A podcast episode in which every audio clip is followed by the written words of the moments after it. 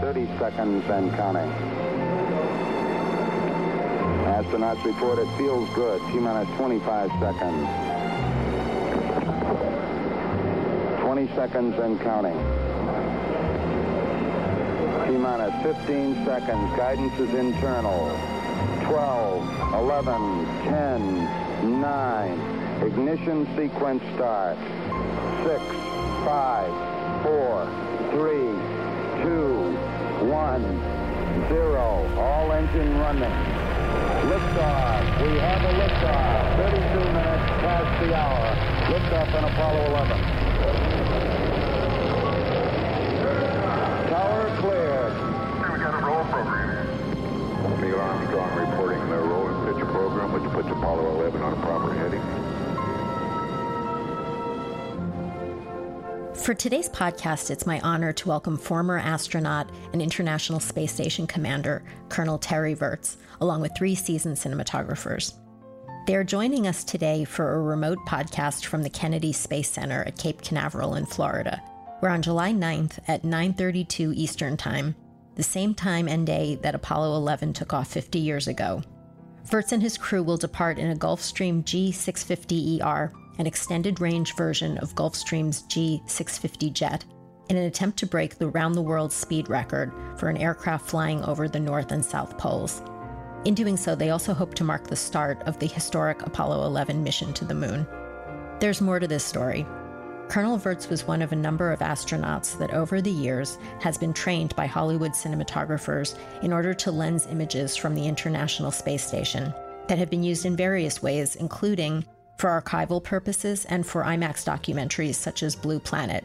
Now, Virts is making his directorial debut with a documentary about this week's world record attempt. That's where Hollywood cinematography community got involved. James Neihouse is the cinematographer that trained Virts and numerous other astronauts to help them bring back images from space, and he will serve as director of photography for this documentary. He, along with cinematographers Richard Crudo and Janneke Mikkelsen, are among the cinematographers positioned around the world to help capture footage for the documentary. To tell us about this effort and NASA's history with Hollywood cinematography community, today we're joined by Colonel Terry Virts, James Neihouse, Richard Crudo, and Janneke Mikkelsen. I'm Carolyn Giardina. Welcome to the Hollywood Reporters Behind the Screen. Okay, engine stop. Houston, uh, Tranquility Base here. The Eagle has landed. Roger, twin- Tranquility. We copy you on the ground. You got a bunch of guys about to turn blue. We're breathing again. Thanks a lot. Welcome and thank you for joining us. It's good to be here.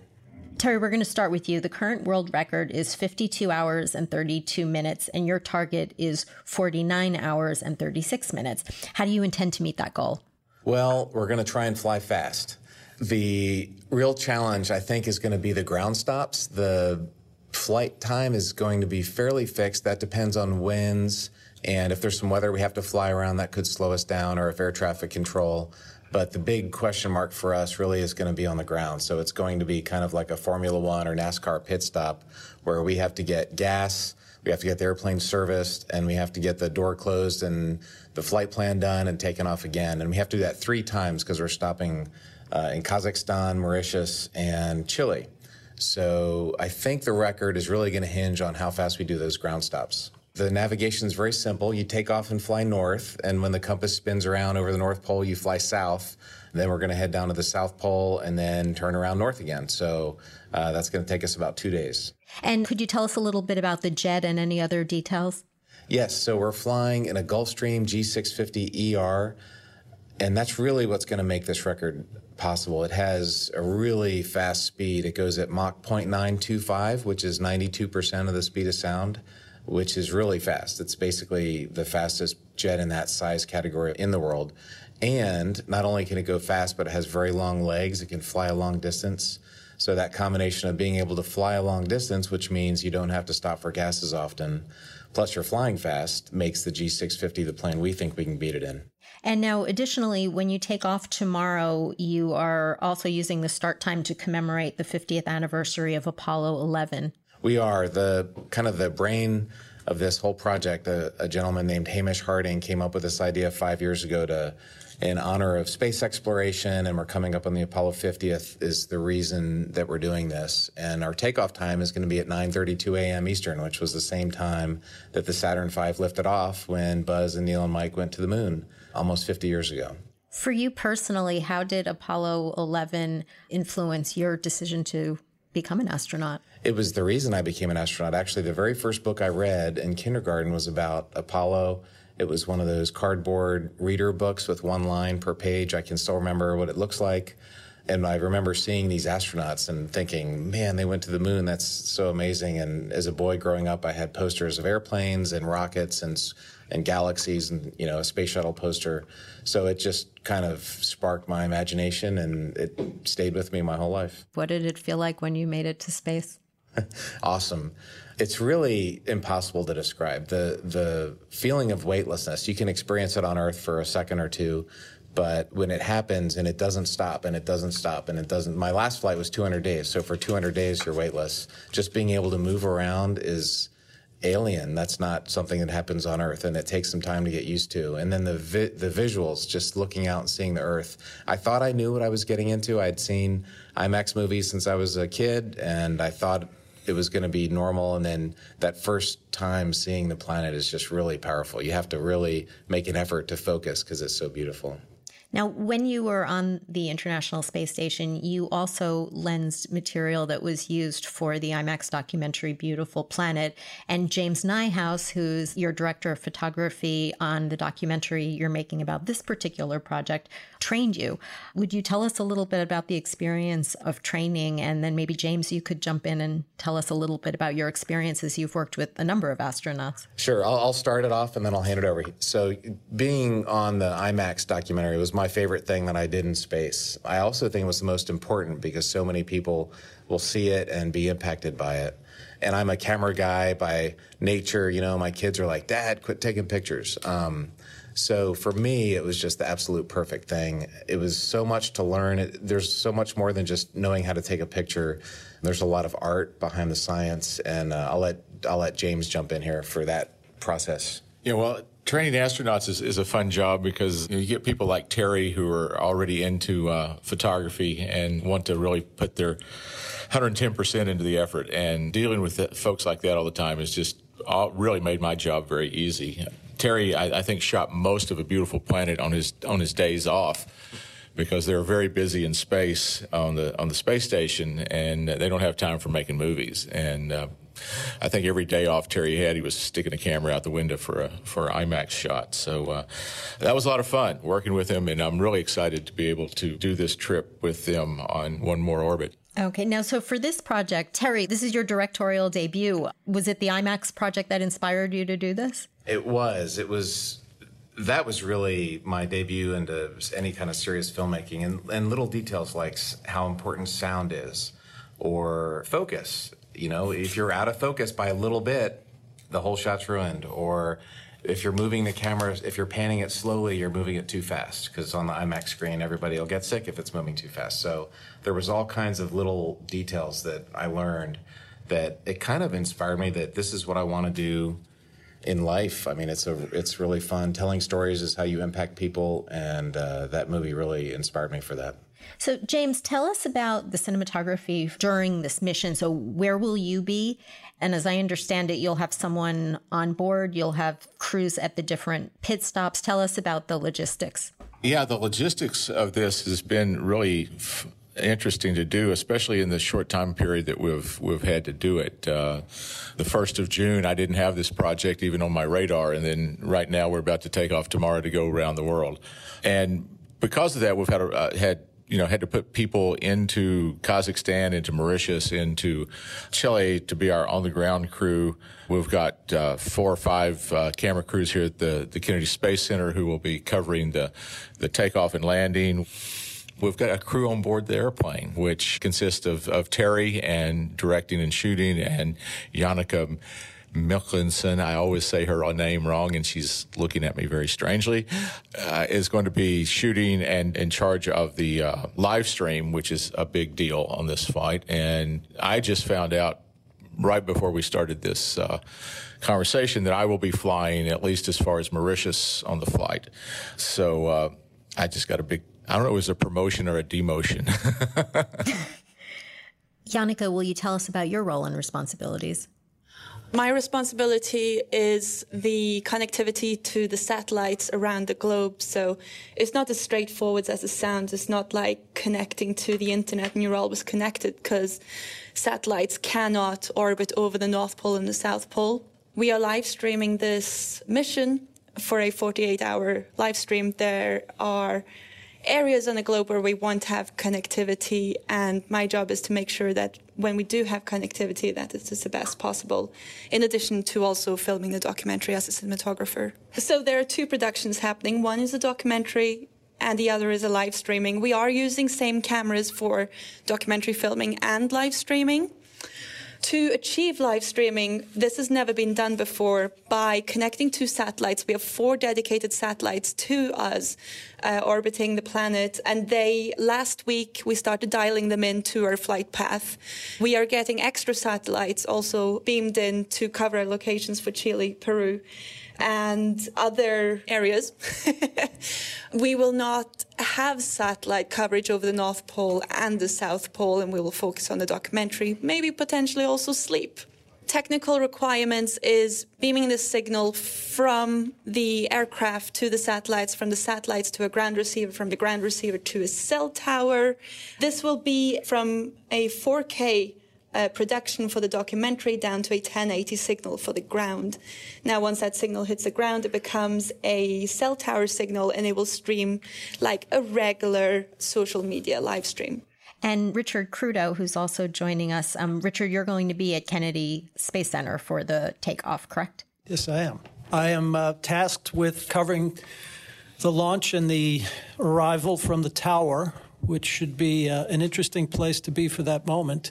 And the entire effort, I'm just honored to be here. I thank my good buddy James Neihouse sitting next to me for bringing me in.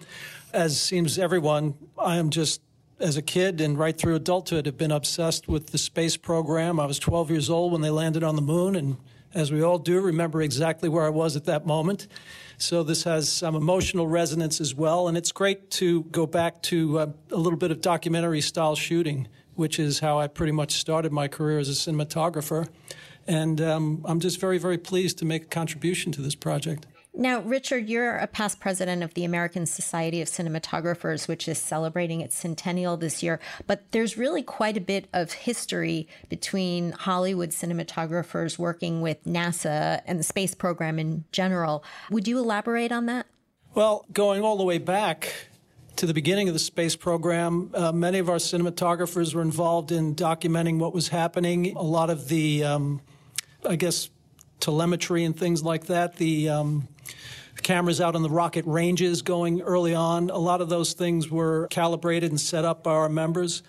And then we have a number of astronauts who have become honorary members of the ASC just by virtue of having taken photographs and movies on a place not the Earth the first people being Buzz Aldrin and Neil Armstrong and Michael Collins, of course, and uh, a couple of other shuttle astronauts after that. So there's always been some hand of the ASC and a little bit of documenting this great piece of our history.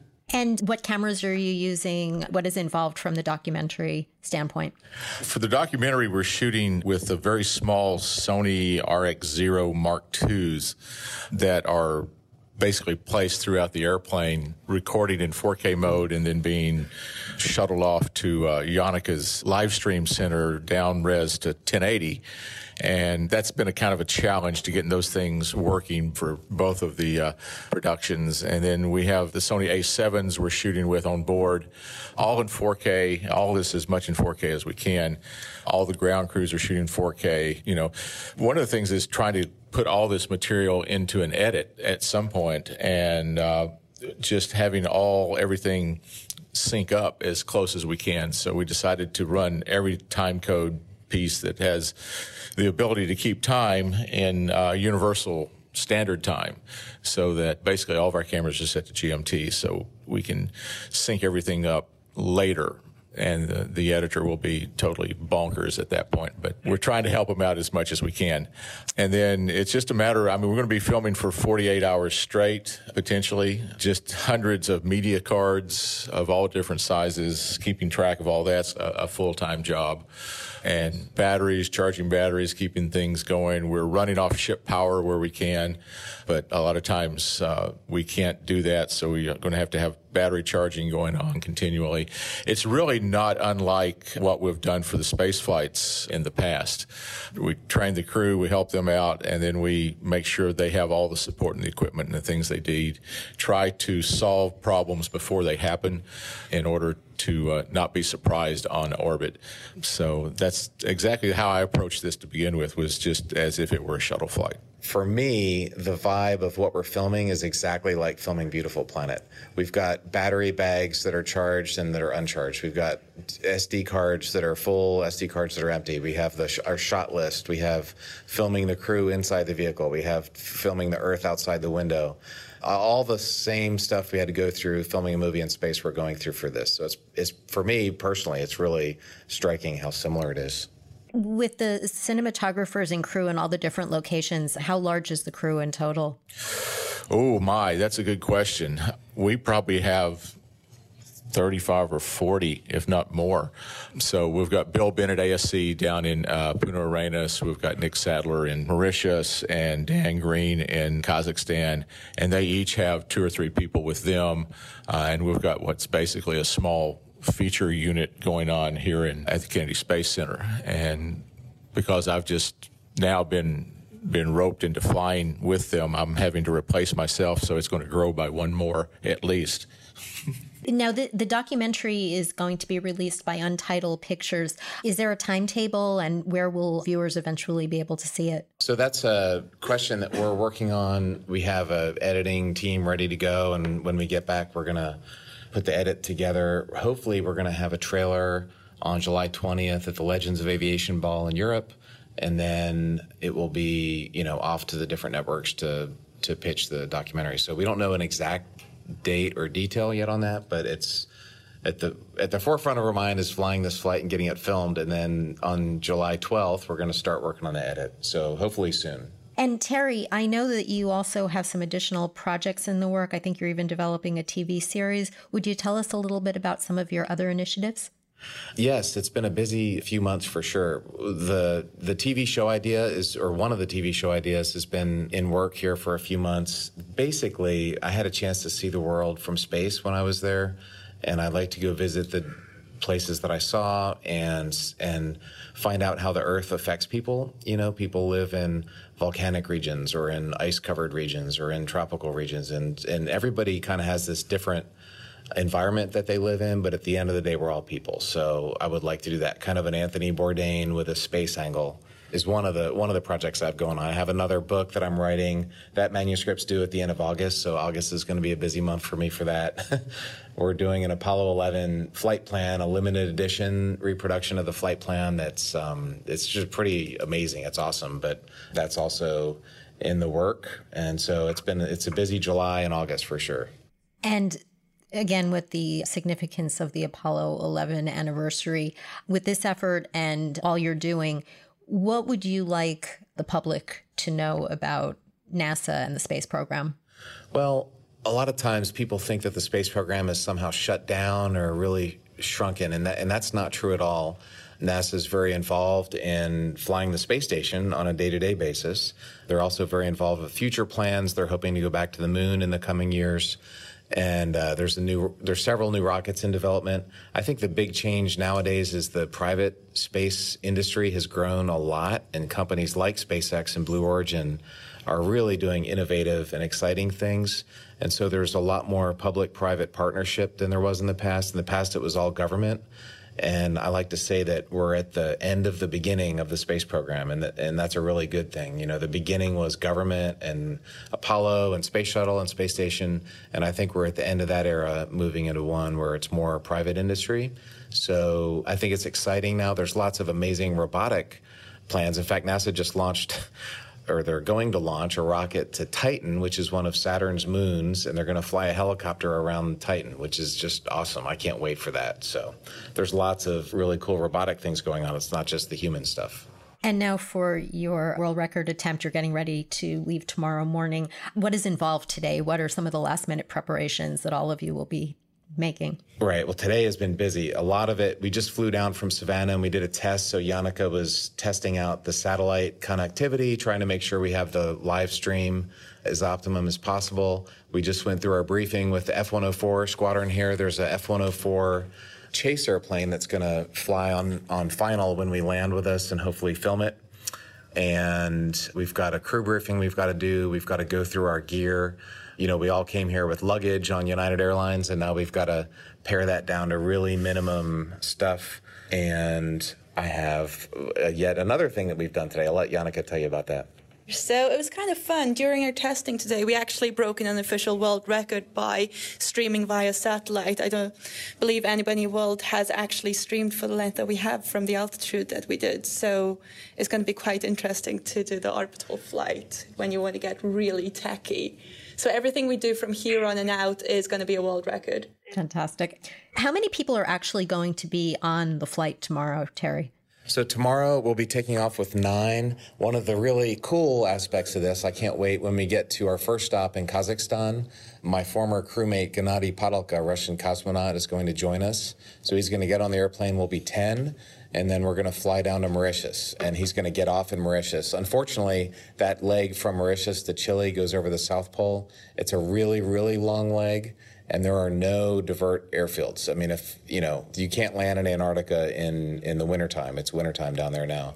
So Gennady has to get off for fuel purposes, but that'll be fun to add him. So we're nine people, and then that one leg we have ten, and uh, I'm sure we're going to reminisce about our time on the space station, and it's kind of one more orbit for him also. I first launched out of Florida, which is where we are, and then his first launch and my last launch was out of Kazakhstan, which is where we're picking him up. And your crew is also very international, correct? It's 100% international. There's oh, actually, now that we have James, there's two Americans. Other than that, it was nine. It was nine different nationalities, and uh, so now it's n- ten people and nine nationalities. So, and that's that's a big. That's one of our messages, and we're going to talk about that in the documentary. You know, space exploration is a very international thing, and this crew is very international. Those are just the people on the airplane. The ground crews around the world are really international, and Qatar executive is they own the airplane and really we're able to even attempt this because of them. They have an amazing global presence. It's an extremely international airline. The the pilots they're sending to each of these locations to make sure things happen right are all also from different countries in Europe and mostly Europe. I think there's some South Americans and Africans and they're from kind of all over the world. So it's a very international operation. As we move forward, do you see Hollywood and the space exploration community continuing to work together, actually even closer? I, I hope so. You know, I loved Apollo 13 because it was real people. You know, I, CG is great, but I think filming actual humans is even better. And if you want to film a space movie, there's no better location to film it than in space. And uh, as that becomes more possible, I think that's going to happen. So, hopefully, so. And it is becoming more possible with technology. It is. And, you know, SpaceX, uh, but especially Blue Origin and Virgin Galactic are going to be launching Space Tourist. Now, these are going to be short, you know, only five minutes in space flights, but they're going to be launching them maybe this year, if not next year. Other companies like Bigelow have private space stations. So if a, if a production company wanted to get you know, a few weeks of weightlessness filmed, I think that's going to be possible sooner rather than later.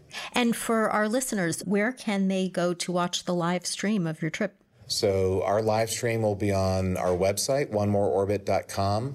And there's a big red button. You click on it, and it'll take you to our YouTube streaming channel. Very easily laid out. Well, I know how busy all of you are today, and um, I greatly appreciate you taking the time to talk with us. Thank you, and Godspeed. Thank you. Good Thank talking you. to you.